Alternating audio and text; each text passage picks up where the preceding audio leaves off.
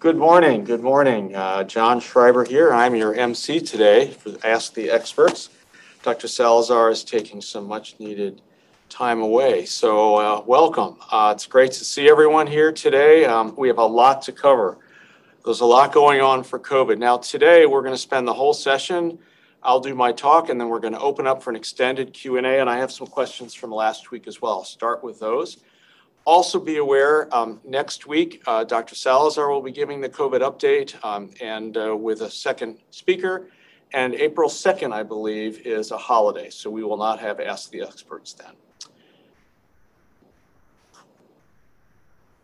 Welcome. Um, there's a lot going on with COVID. I wish I could say there wasn't, but there is, and I think a number of controversies as well.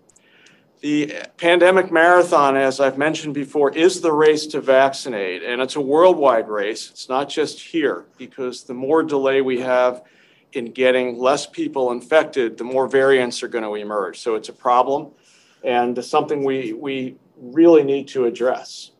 Now, let's see, I'm having a little trouble advancing today. Um, the United States is exceeding what our expectations were. This is great news. Uh, over the last week, we gave more than 2 million doses a day. It's remarkable. This is good news. So the total people vaccinated who've gotten at least one dose are over 73 million people. And it's about 22% of the population. We're heading towards 25% by the end of the week. This is very good news. And remember, it's skewed into high risk, 65 and above and about 65% of those groups have gotten one dose. Um, and so this is really good news. Um, it's moving, I have to admit, um, beyond my expectations right now, and we've got to keep this momentum. It's really important. Here's what it looks like by state. As I mentioned, the upper Midwest, the Dakotas, I think, were so sobered by the death rate during the last peak. The immunization rates are quite good. Ditto in New Mexico, where there's been a lot of outreach in Alaska. And then New England, uh, led by Connecticut, really has done very well with immunizations, approaching 25% in Connecticut. I'll show you those data in just a second. Now, that said, we have a number of states really lagging on the Southeast, Texas, and Idaho and Utah. And this is a problem because people travel. And uh, if those states have outbreaks and other states don't, we're going to continue to introduce variants so unfortunately, a unified model of immunization has not occurred and it's very patchy across the United States. The timeline for us to reach herd immunity continues to improve. You know, this is really great news. If you look at the current pace, which is this is already out of date, it's now 2 million duly vaccinated. Um, around June, late June, we hit 70% of the um, of the population uh, that's uh, able to be immunized gets immunized. And um, I think this is going to continue to improve, and I'm hoping that President Biden's July 4th target may actually be correct because at this current pace, we're going to achieve it. Very good news, but it's, it's patchy. Some states have a lot of immunization and others don't, and we need to really smooth that out as fast as we can. Now, the vaccine honor roll continues to be Samoa, Palau, which is another protectorate, New Mexico, and then Connecticut's in the top six or seven, but the Dakotas are with us. So over 25% have gotten at least one shot, uh, and uh, uh, about 15 to 16% in Connecticut have gotten two. It's more than that. Um, and so we're, we're getting there. Um, I, would love to see this slide when it's 50% have gotten fully vaccinated. We're, we're it's going to be a, about a month away for that at our current rate, but we're getting there.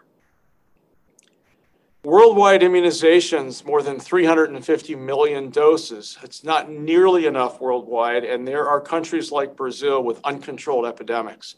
This is an enormous problem for the entire world because we still have travel and we have variants emerging in other countries where there's unfettered replication of the virus. It is absolutely in our national interest for us to get vaccines out to these countries as soon as we can. Uh, if they can't afford them, it doesn't matter. Get them the vaccines because we will then tamp down on new variants emerging that spread around the world. But 350 million is nothing to be sneezed at, but we need to do much better than that. The United States is in the top 10 immunization rate countries. Uh, another good news, instead of being the top 10 of death rate, we're doing better now. Um, however, you can look at some countries have done remarkably well. Israel, Seychelles, and the United Arab Emirates um, uh, are 50, 60% of the entire population have been vaccinated. It's remarkable. Uh, it's making enormous impact uh, on disease in those countries. The UK, quite along, Chile, Iran, and the United States. So, um, however, interestingly, the EU is struggling with their vaccine rates, and um, this is a surprise. But you know, there's problems with the AstraZeneca vaccine and supply chain, and quite frankly, the United States has soaked up a lot of the worldwide supply of vaccine. So they're struggling, and you can see Austria, Spain, Portugal, Italy, France, Sweden, countries, Germany, countries that you would think would be way ahead of this curve, are struggling to get up even close to where we are, and uh, you know, seven, eight percent have gotten one dose. So this is a problem. And those countries are having a resurgence currently, and that becomes a problem for us because there's travel, and then you can reintroduce uh, new variants into the United States. So we just have to look at the whole world as a vaccine opportunity, not just America. And, and that's going to be very important moving forward. Now, in Connecticut, um, we have significant improvements, but I want to make the, impo- the point that um, we've leveled out. We're, we still have hundreds of cases, new cases every day, and the test positivity rate can't seem to get below 2%. So we have a lot of community spread. Um, I will admit, I wish the state had delayed some of its reopening and uh, had delayed uh, some of the travel uh, restriction removals another month until we were on top of this community spread. I worry there could be a resurgence here. Um, on the other hand, it's possible we can keep it tamped down like this at a slow and steady because of immunization, and we'll find out. I just don't know the answer to that. But beware, there's significant community spread in Connecticut still, and the test positivity rate I would like to see below 1%. It is not. The hospitalizations in Connecticut have dropped very significantly. It's great news. However, that's leveled off, and we have hundreds of people across the state uh, with COVID hospitalizations still. So I'm hoping this stays low because of the immunization of high risk people, but we'll find out. Uh, we're going to test this hypothesis, unfortunately. So, but this is where we are. It's better, but it's not where it was back in September of 20, where it was almost zero. The death rate also has continued to decline, which is fantastic news. And it's possible it may stay low because our vulnerable populations in the state have been immunized. You saw previously, I think I showed you last week, around 65% or more of 65 and above and high risk had been immunized in Connecticut. This makes me much more comfortable that should we have a resurgence, we'll probably have a lower death rate than previous with this virus, which is good news. Now, uh, when you look at the United States overall, um, we've had a steep decline, but that decline has leveled off. And, you know, we're still having 50,000 new cases a day. This is not trivial across the country. And with the presence of more contagious variants and the removal of public health measures across many states and spring break travel, um, we've seen this before. I've sat here before. We've gone through this before. We are going to have a resurgence because of this. The question is can we manage it because our vulnerable are immunized or not? And we're going to find out. Because I believe, I, you heard me say it, if I'm wrong, I, I'll be thrilled to be wrong. But I, we will, in this scenario, we're going to have a resurgence in this country. Now, we still have 50,000 people in the hospital due to SARS CoV 2 and COVID associated hospitalizations. It's down enormously. We're almost up to 200,000. Still a lot of people. And again, my hope is as more and more vulnerable will get immunized in every state, this will continue to be at a, at a lower level than it was during the previous resurgences. However, this is the uh, this was the news last night. You know, spring break in Florida, completely unprotected all of these kids are going to get in an airplane and come home. So you know that whatever variant circulating in Florida will be reintroduced or introduced wherever these people live, uh, and we're going to continue to have problems. And this is unfortunate. Now, regionally, uh, one of the areas where I worry about, particularly where I live, because we have New Yorkers who come up every weekend, New York continues to have a very significant COVID 19 infection problem. They have 4,000 cases a day in the city. Uh, this is a lot. Um, and although the death rate and hospitalizations are down, this is going to generate spread in our region, Fairfield County and elsewhere. So we have to be very vigilant and watching the Connecticut numbers because certain areas very close to us continue to have widespread community spread with COVID 19, New York City being one of them. The wild cards continue to be these variants and whether vaccine resistant strains will emerge and have an effect on the impact of immunization. We just don't know. So if you look at this is these are official CDC numbers which you know are wild underestimates. But B117 is the UK variant. The vaccines work okay against it. It's all over the United States. It will probably be the dominant variant here. It is more contagious. The UK feels it's more virulent. But with our vaccination rate going so fast, it's possible that that may not be a big effect on us. I don't know. Now, the B1351 strain is the South African strain. I will show you data, and I've showed this to you before. There's a significant reduction in protection by a number of the vaccines, uh, less data with Pfizer and Moderna, but in vitro data showing a marked reduction in neutralizing antibody effect. This strain is in the States. I'll show you a map shortly and how it's going to influence whether we have a resurgence or whether vulnerable people can get infected even though they're immunized. We just don't know yet. The Brazilian strain appears to be um, susceptible to vaccine immunity. It seems to be okay, but we don't have very much data yet. We just don't know. And that's in the United States now. So uh, this is a a very serious problem and one in which I think I, I watched the debate last night between Dr. Fauci and one of our congressmen. And the congressman, even though he was a physician, didn't seem to really understand the fundamental issue about this. And, and Dr. Fauci tried to explain it very patiently. So, unfortunately, because of this, we need to maintain our precautions we don't want to spread around vaccine resistant strains. And that's why masks and, and all of this continue to be important till our community spread is much, much lower. And again, I, it seems to be a difficult concept for some of our politicians to understand.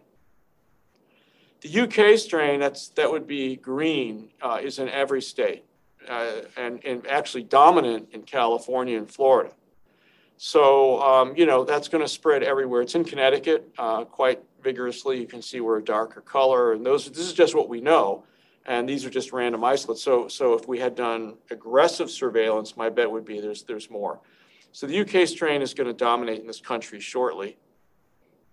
The Brazilian variant is now in multiple states, P1, and we don't know what that's going to do. Um, it is it is uh, a little worrisome because it's been associated with reinfection in some of the provinces in Brazil and people who already had COVID in the initial strain. So um, it would be a bummer if people who thought they were immune because they had COVID started getting sick again from the Brazilian variant. This is why cautions are important. So the South African variant, we have an announcement coming on.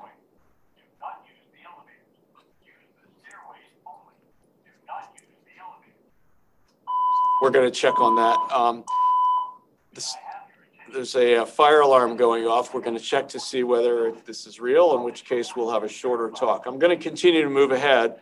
The South African variant is spreading into multiple states. Um, this also, I think, is an extremely serious situation because we know there's reduced efficacy um, from vaccines, particularly the AstraZeneca, which I'll show you some data. So we need to watch the variant spread. The best way to manage this is to reduce the number of cases in the United States, and you'll have less spread of the virus overall and less emergence of other resistance.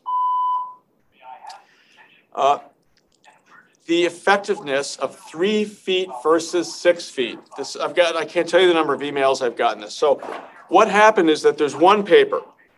The paper came out last week in Clinical Infectious Disease Journal and what they did is they looked at all the Massachusetts, all the Massachusetts strains, uh, Massachusetts schools, and um, found that schools that only could do three feet separation of kids from do we need to do we need to evacuate or is it? We're evacuating. Okay. Well this is a first in a year for us. I'm going to finish this slide okay? And then we're going to be asked to leave the building unfortunately. So um, uh, we'll try to come back uh, and, and, and see. This was one paper schools with three feet, that's all they could do, versus schools in Massachusetts with six feet. They found that they had identical spread in the schools. And, and remember, the school spread in schools is less than the community. You can see the curves are very similar, whether it was three feet or six feet. So the CDC is probably going to come out with new recommendations suggesting that schools that are able only able to do three feet separation with masks would be adequate as opposed to six feet in masks. And that's where these data come from. My, my bet is that there will be recommendations across schools to do that nationally. Now, unfortunately, I'm going to need to take a break because we've been asked to evacuate the building. Don't go, sorry? You want me to keep going? Okay. All right. We will do that. So um, I know there'll be questions about this, but I wanted to show you the original data that just came out of why this is all swirling. It's been on the news, on the media. Now, bats. Um, as you know, uh, the original infection, SARS-CoV-2, is thought to have been harbored in the horseshoe bat. Now, in the spectrum of experiments that I might not have done, this is a very interesting study. That's a horseshoe bat from China. This is a fascinating study where they went and captured a bunch of bats in a province in China uh, near Wuhan, and then got their urine, oral, oral swabs, feces, uh, and then looked for uh, coronaviruses. Unfortunately, they found a lot of coronaviruses. Some of them related to SARS CoV 2, very close cousins or brothers and sisters. Others different than SARS CoV 2. I can only hope that they had a great containment facility when they did this because, you know, God forbid another one of these viruses gets out. But that said, this shows you that these zoonotic coronaviruses are here. They're not going away and they're in wild animals. And what needs to happen because of these sort of data are the removal of any wild animal markets across the world and, and really separate that out because we don't want to introduce yet other viruses here. So uh, should I keep going? Okay. I apologize for the, the emergency uh, announcement. Now, how long does immunity last? These are questions that I'm getting a lot, and they're very relevant questions. I was immunized in January.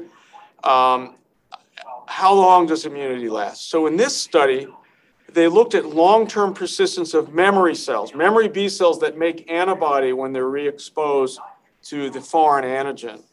And these memory B cells were for neutralizing antibodies for the virus. So it turns out that although titers of the neutralizing antibodies go down over six months, the memory cells are still there. And if you take them out at six months and you clone them, they'll make lots of neutralizing antibodies. So the memory cells are there. What we don't know, we don't know is if this translates to protection, but the memory cells are there even when your titers are down. So how long are we protected after immunization? In this study, I guess this is my last slide before we have to evacuate. Um, this, this is Moderna vaccine, and how long were there high titers of neutralizing antibodies after immunization.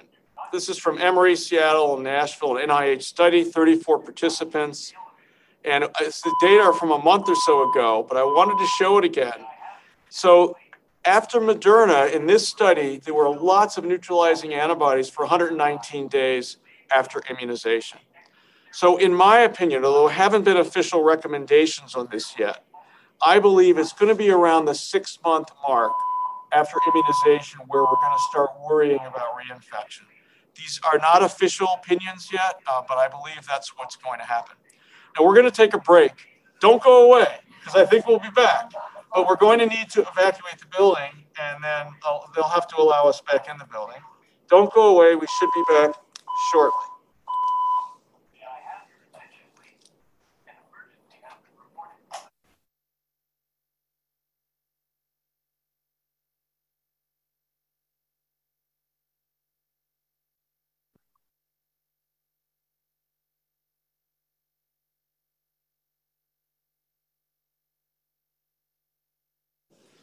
We're back. Okay. After a brisk walk outside and the Hartford Fire Department clearing us. Uh, thank you for your patience. Uh, apologies uh, on that. Uh, We're this pandemic, you know, you never know what's going to happen. Um, I do want to. So these are data showing after Moderna, how long do you have neutralizing antibody? 119 days. I do want to point you to the bottom of the chart. Elderly have a more rapid fall off in neutralizing antibodies. So as we develop policy post immunization, these are the sort of data that are going to feed in. I believe the CDC is probably going to fall on six months post immunization as being a safe time, but we'll, we'll have to see what their policy is. These are important questions that I'm getting asked. Now, really important data why I'm so worried about the South African strain. The UK vaccine, AstraZeneca, had decreased efficacy for this vaccine, uh, for, for this uh, strain. And you can see on the bottom curves there this very rapid fall off. Uh, if the B117 is the UK strain, the B1351 is the South African strain, uh, neutralizing antibody not very good against the South African strain after this virus. And in fact, in uh, 717 uh, people, they had 23 infections with a placebo and after vaccination, 19 of 750 got infected, giving you an efficacy rate of 10.4%, which is not acceptable. This vaccine was pulled from South Africa. You can see it is not going to work with the South African strain internationally. And so um, the Pfizer and the Moderna vaccines appear to do much better than this, but we don't know the clinical efficacy in, in a large outbreak yet. So watch this carefully, everyone. Important. The Pfizer mRNA vaccine, we have new data, really a field trial in Israel. This just came out in the New England Journal this week. It's almost uniformly the UK strain in Israel right now. They don't have a lot of the South African strain. And what you can see here is the decline in infection with the immunization is remarkable. The, the blue line, particularly under hospitalizations, it pretty much removed COVID hospitalizations from Israel. And severe COVID, the blue line is almost zero. So, although it doesn't seem like it's protecting against every possible COVID infection, looking at hospitalizations and severe disease remarkably effective. So, the RNA vaccines are working in the field in a large outbreak in Israel and really getting the pandemic under control in that country. Very good data for us to look at as we really launch uh, this across the United States. Now, good news, this is in vitro. We don't know whether it's going to work and, and how, what it's going to be like clinically. The good news is the mRNA vaccine, the Pfizer, elicits neutralizing antibodies against the South African variant, but it's lower than what you see against the other variants. So if you look here, you can see the Brazilian strain, it does well. Uh, the uh, other variants across, the B 1351 spike protein neutralizing antibodies are decreased. Um, with this is 15 people post immunization with Pfizer. They took their blood and they did this experiment in vitro. So it looks like there's neutralizing antibody, but it's quite a bit lower. So we'll have to see what that translates to clinically. Um, now, the continued anti vaccine uh, stuff is still going. Uh, this is the latest uh, uh, COVID hoax forever um, from the InfoWars website. And this is fascinating. What they've done is they've shown you that, okay, get vaccinated, but it says if I get vaccinated, can I stop wearing a mask? The government says no. If I get vaccinated with restaurants, bars, et cetera, can I go back to normal? No. If I get vaccinated, will I be resistant to COVID? Maybe we don't know. So it goes down this list. Um, some of it's just completely erroneous and not factual. Other is factual but twisted because not giving the full story of why. And so, unfortunately, this had 212,000 uh, hits when this came out. On the positive side, uh, some of the media are moving in the right direction. This is from a Fox News primetime interview with former President Trump. It's a great vaccine. It is a safe vaccine. It's something that works. This is really important. Uh, that is a network that has not been saying this. And so, again, I think we have some movement in the right direction. So, we are on this journey of hope.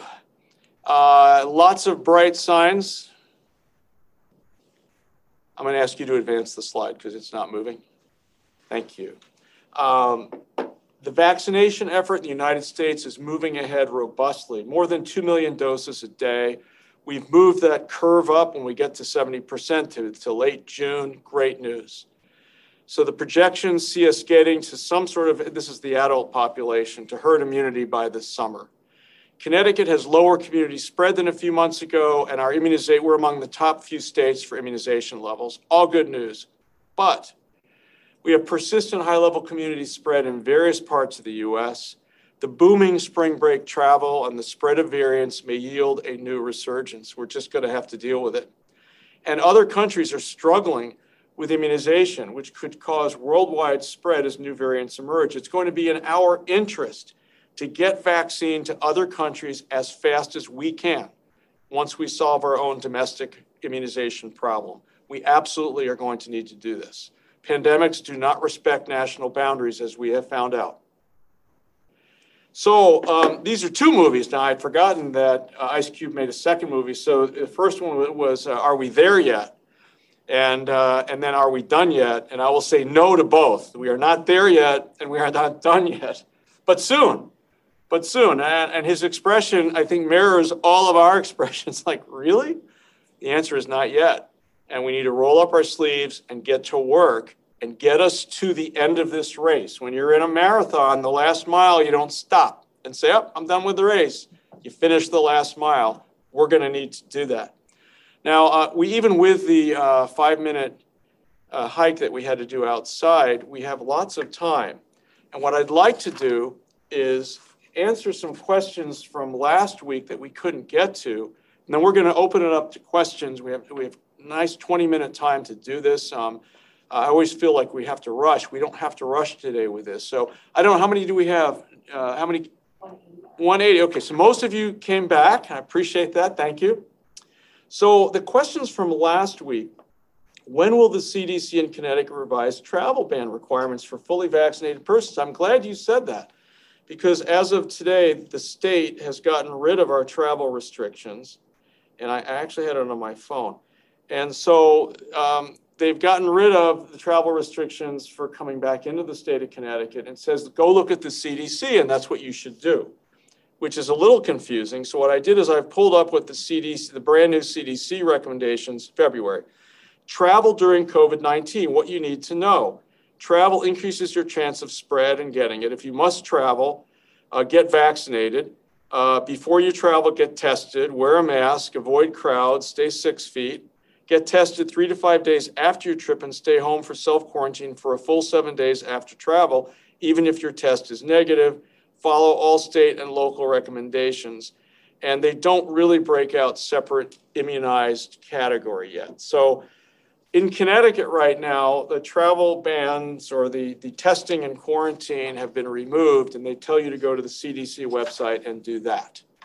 Um, can you explain the high rates in the Northeast, Massachusetts, and Nantucket? Yeah, you know, I sure.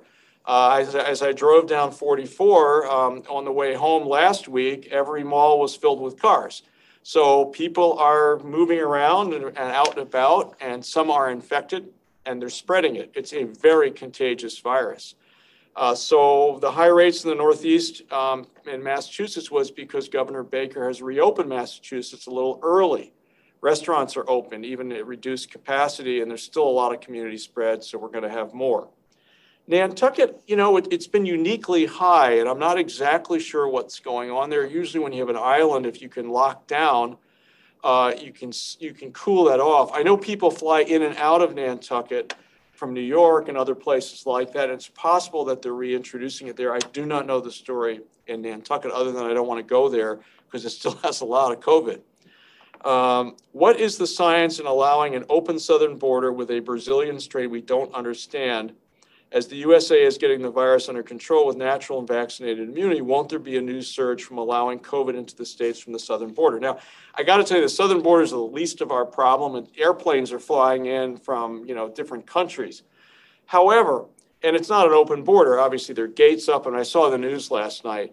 Um, our best strategy with our southern neighbors is to give them vaccine as fast as we can. I know uh, the president did that yesterday, actually. They're sending doses to Mexico. The best strategy for our borders are going to be to get vaccine to these countries as fast as we can and get those people immunized. And, and that will reduce the chance of disease going back and forth across borders from the south. Um, so, uh, Anne Marie, we're going to open it up and, and, and uh, to the questions for today. Yes, hi, good morning, everyone, and thank you for staying with us um, during our uh, fire drill, literally. Um, so, thank you first, uh, Dr. Schreiber, for addressing the questions related to the southern border. There are three or four that are in the um, questions um, this morning, so thank you for addressing that um, up front.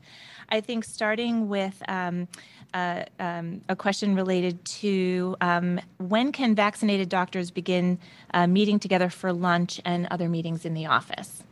Um, you know, I think as I look on that question, uh, I think meeting together for lunch uh, outside of a healthcare facility with only immunized people, um, as, as has been suggested by the CDC, is an opportunity.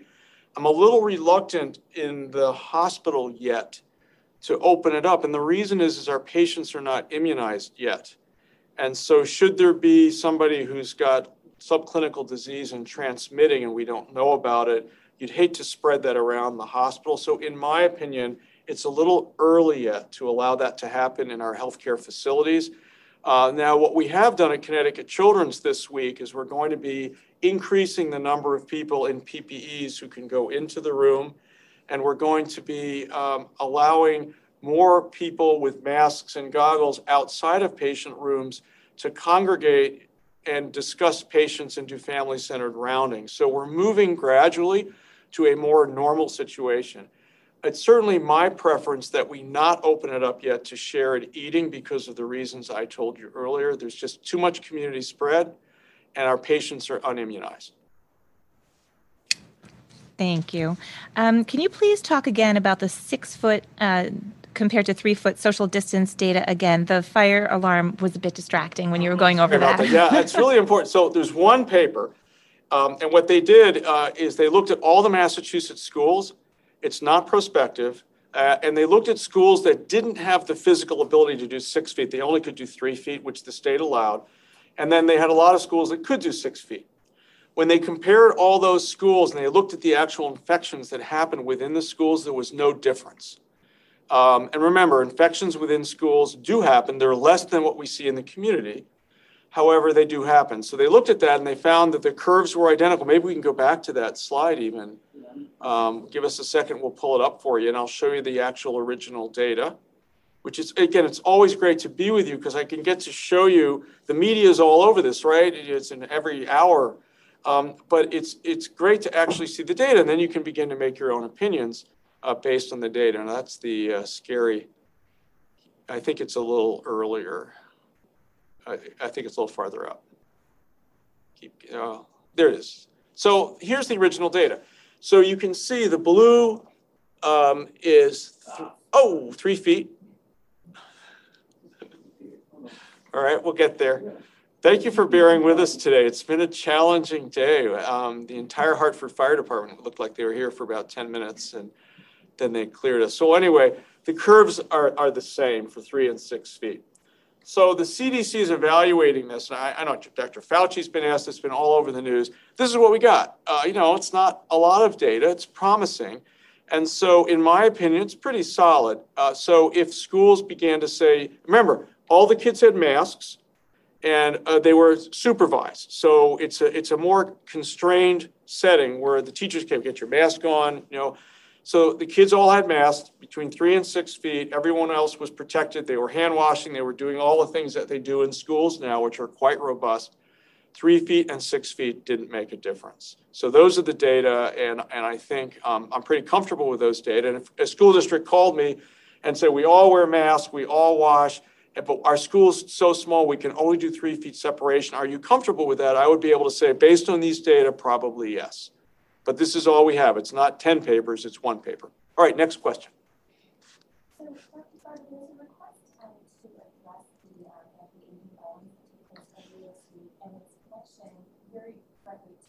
to the um, to virus, um, you know, and, it- you know, just, I don't want to ignore it. It's a very important Sure, I point to mean, make. I think, you know, I have a very strong opinion about that. I, I, um, I think this is a country that should be celebrating its diversity. It is our strength. People all over the world look to us uh, because our diversity usually works and it's an American strength. It upsets me when I see people who, who seem to not get that and are targeting groups. This is a virus, okay, it came from an animal, it didn't come from a country. And as you've seen, as I showed some data, these animals carry viruses, and it's in our interest all over the world not to mix wild animals and people because there's zoonoses out there we probably haven't even discovered yet. So it's a biologic issue, it's not a national issue. It happens that this particular virus started in an animal in another country. But I can assure you there are zoonoses in the United States that we just haven't even figured yet if you mix wild animals and people. So I, I, I um, upsets me when I see this sort of tribal behavior that's inappropriate in every way. So I, that's all I can say. I mean, the virus is a virus from an animal, not from a country. Now, um, I think all of us, uh, you know, this is where I, I, I always don't want to get into politics. I, again, um, this is a country of diverse people all over the world, is a shining example of what can be. We need to live to that. Next question. Thank you very much. Can you comment on testing for COVID 19 in patients who are symptomatic who have already had a documented case within the last 90 days in the context of emerging variants? Yeah, I mean, I think um, we're going to need to look at that. Uh, if a patient has COVID symptoms, we all know what they are now, and uh, had COVID 89 days ago, we're going to need to retest. Uh, I think we already know that. Uh, obviously, obviously, if it's 90 days, it's policy is to you worry that they're no longer immune. But I think even in that 90 day window now, we're going to need to be a little careful, particularly because of some of the variants out there. Um, we all know what to do. Uh, we have testing available, so we'll test. Thank you. Dr. Altman asks um, We seem to be still getting some conflicting messages about whether fully immunized people need to wear masks. Well, fully immunized people need to wear masks when they're out and about in the community. That's because we don't know yet whether fully immunized people can acquire subclinical infection and transmit it. So when I go to the Big Y, I'm wearing a mask, I wash my hands, I use all the precautions as if I were unimmunized because a lot of people are unimmunized still. There will come a time where 70% or more of people are immunized. The likelihood of transmission because nobody has COVID will be very low and masks will go away. We are not in that time yet. When I am in the healthcare facility, I wear a mask and goggles and all the precautions we've always done because, again, we don't know about transmission and our patients are unimmunized, and I wouldn't want to have that bounce around the hospital. When I am home around other immunized people, a mask can be dispensed with, or low risk people, people who are not going to get serious COVID, uh, very unlikely. So then a mask could go away in a contained at family gathering or only immunized gathering at private small gatherings. So I'm answering that question. It's something that really puzzled Rand Paul last night. He was very puzzled by this policy. He didn't really seem to understand the science behind it. I wish I could tell everyone, and i will show that Ice Cube movies poster again. It's not done yet. And so we can't take the masks off yet because the vaccines aren't A, 100%, and B, are not 100% in preventing transmission. Now, the data are promising. I showed you last week. It looks like there's around a 70% reduction in any PCR positivity in the RNA vaccines. It's pretty darn good. But that means 30% there's still transmission. It's not zero. So you'd like to have community spread really low and you'd, you'd like to have us this pandemic under control and then these masks are going to go away for immunized people but not yet thank you should healthcare providers get a booster for this summer since we are frontline i don't have the answer to that but i show you the data so for the rna vaccines it looks like 119 days plus there's really good neutralizing antibody. I will tell you though, for elderly providers above 65, you know, it's starting to fall off at 119 days. Um, I think, I believe the data are going to go six months are pretty good post immunization. I don't know what we're going to do about boosters for providers. I suspect we will be boosting providers at the end of the year. That's my suspicion. And my bet will be it may very well be with a one dose vaccine that covers some of the variants. So, um, and I think the FDA may waive you know the requirements for testing all this. So, uh, but I, I am not in charge. I'm just giving you my opinion.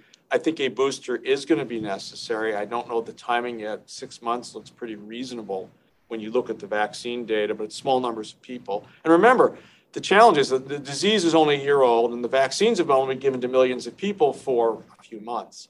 So we're going to have to track this and we'll have much, much better data in the next 90 days about this. And I think recommendations will be coming out when and how we boost.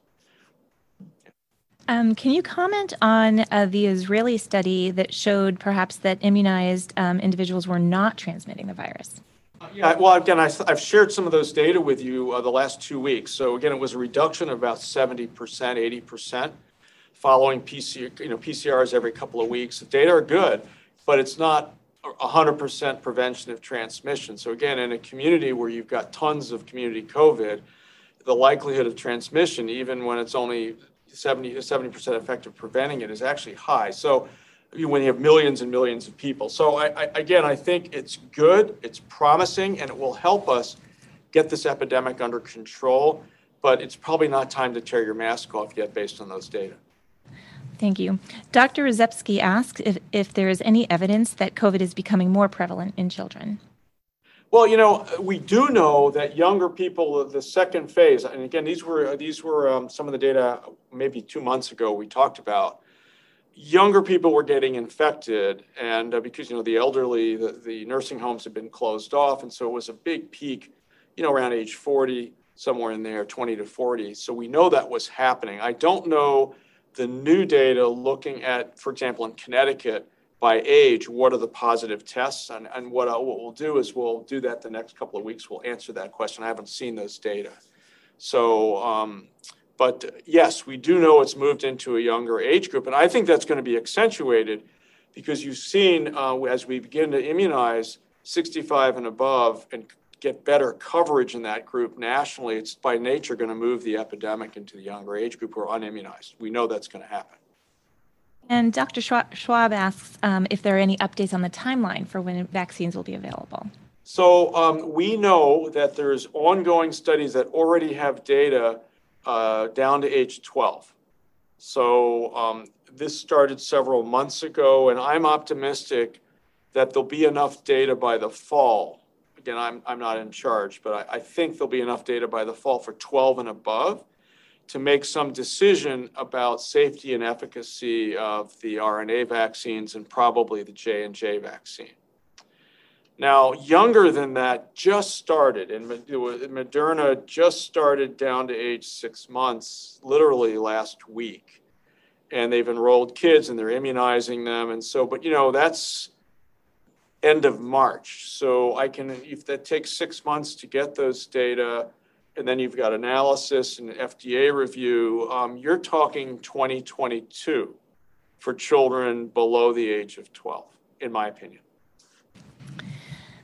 Can mothers who have received the J&J vaccine safely breastfeed? Um, seems there's very little data on this, and um, thanks uh, great job as always from Dr. Ramirez. Oh, thank you. Um, breastfeeding, so it's a great question. The data suggests no problem with immunized people breastfeeding, and in fact, um, remember, there's no live virus in these vaccines. It's you're just making antibodies to the spike protein, and in fact, it looks like some of those antibodies will be in the breast milk and help your baby be immune to COVID. So the answer is absolutely. I would breastfeed if you've been immunized. I think it will be good for the baby to breastfeed and get some of those antibodies and uh, and be more immune to COVID. And can you share any more with regards to getting the vaccine while pregnant? So um, their studies are in progress. As you know, there's they've immunizing pregnant women now who volunteered to do this. We should have good data in about six months. In the meantime, in my opinion, there's no theoretical reason um, to not immunize if you're pregnant. And we know that pregnant women are more likely to end up in the ICU and die from COVID.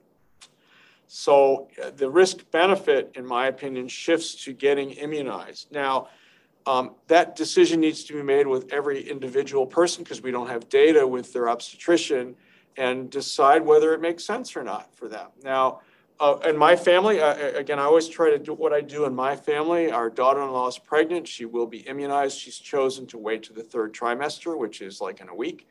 And then she's going to get immunized because she wants to make sure that A, she doesn't get sick, and B, the baby actually has some antibodies when born because those antibodies will cross the placenta.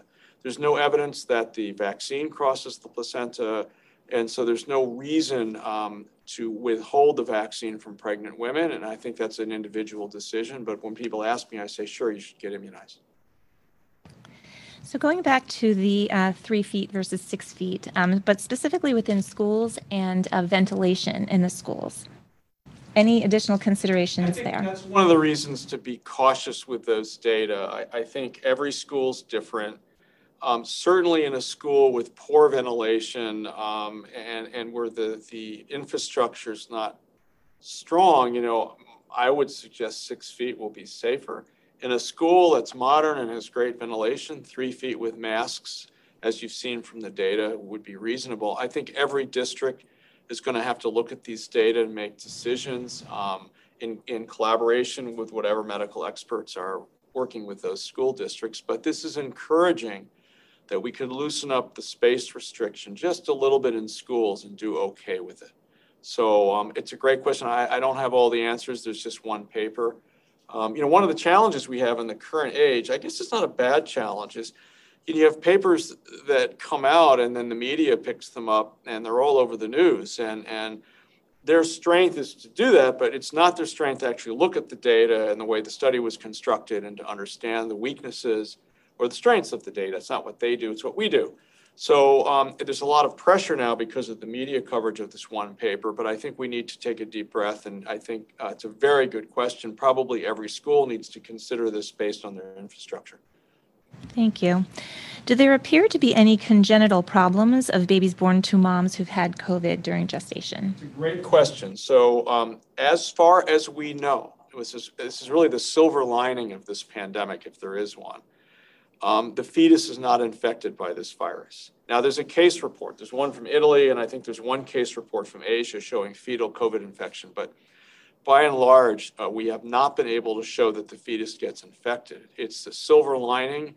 And unlike Zika, babies seem to be born just fine from COVID positive mothers. So it's a great question. So far, it appears the answer is no. Uh, and it's, it's the wonderful silver lining of this is that the fetus is not infected by this virus. Thank you. So um, I think there's still some question with regards to quarantine for healthcare professionals versus, um, uh, um, let's see, CDC does not differentiate healthcare professionals from others. Uh, the Connecticut Department of Public Health wants us to quarantine healthcare professionals after vaccine. Actually, um, what's happened now that that was recently loosened up by DPH, and I believe the current recommendation is that healthcare providers who are immunized, and it's more than two weeks after, uh, no longer have to uh, quarantine before coming back to work.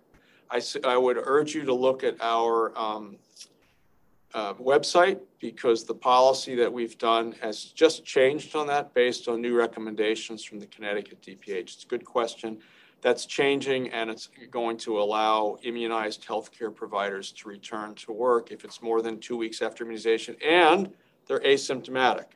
if they were exposed. So those are, there's some caveats there, and they have to self-monitor for 14 days. But uh, I believe that's just loosened up by Connecticut DPH. Great, thank you. Uh, last question. If you get your first vaccine and then you do uh, come down with COVID, how long do you need to wait before you can get your second dose? It's a great question. There are no data on that. What I would do is if, you get your first dose and you happen to get COVID, I would wait until you have no symptoms, but you still need to be within that, you know, theoretically in the window of what the vaccine efficacy is. So I, there's no good answer. I would not want to give it to you, however, if you had any symptoms or ill. So I would wait for the acute phase. I'd probably wait for 10 days out, make sure you're no longer infectious and no longer have symptoms, and then I would do whatever the timing is that's allowable. Now, uh, the CDC for the RNA vaccines, for example, I know there's a couple of weeks you're allowed to push it out before you get re uh, in the second dose. They've been loosening that up, so you could be six weeks. I would actually go. I would do that. I'd probably wait at, to the tail end of what the CDC says is acceptable to get that second dose, and I'd probably do it then.